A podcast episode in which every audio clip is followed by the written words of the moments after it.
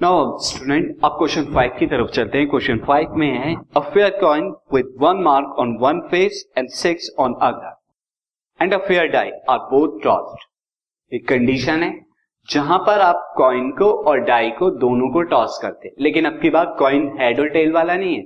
Coin के face पर, एक फेस पर तो वन मार्क है और दूसरे फेस पर सिक्स मार्क है। आगे कहता है find the find the probability that the sum number the turn जो नंबर आएँगे कॉइन पर और डाई पर, उनका सम जो होगा फ़र्स्ट केस में थर्टीन हो तो और एक कॉइन है, ये कॉइन का फेस वन है दिस इज़ फेस वन ये दो कॉइन नहीं है, बल्कि एक ही कॉइन के दो फेस मैंने।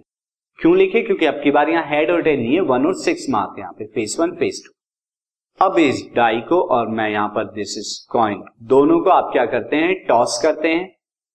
तो टॉस करने पर दोनों पर कुछ ना कुछ नंबर अपियर होंगे। उनका सम जो है थ्री और ट्वेल्व की प्रोबेबिलिटी हमें बता। सी फ़र्स्ट सबसे पहले मैं यहाँ पर सैंपल स्पेस को लिख देता हूँ। तो सैंपल स्पेस में कौन कौन से सैंपल पॉइंट होंगे?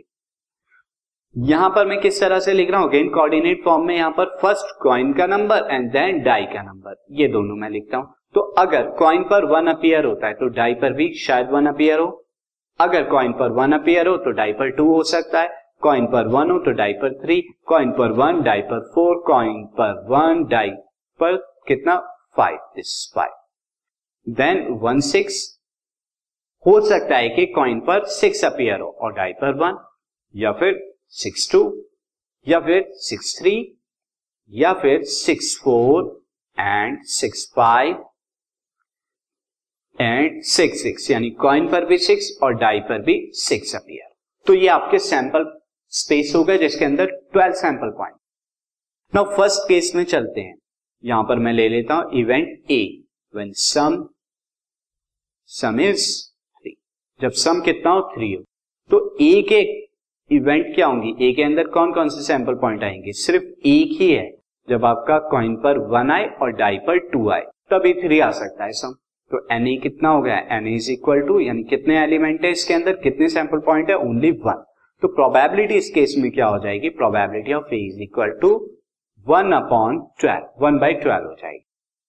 इसी का सेकेंड पार्ट अगर मैं देखूँ, जब मैं बी ले लेता हूँ इवेंट जब सम कितना हो? सम इज़ ट्वेल्व सम कितना है? ट्वेल्व है तो अब बी के केस में कितना होगा? बी के केस में जो हमारे सैंपल पॉइंट होंगे, वो सिर्फ़ एक ही होते हैं।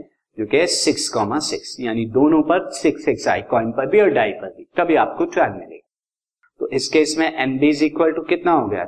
One number of sample point B के अंदर वन है तो प्रोबेबिलिटी ऑफ़ बी कितना हो जाएगी? That is one by twelve तो दोनों केस में प्रोबेबिलिटी जो होगी वन बाई ट्वेल्व और one by twelve now see the next question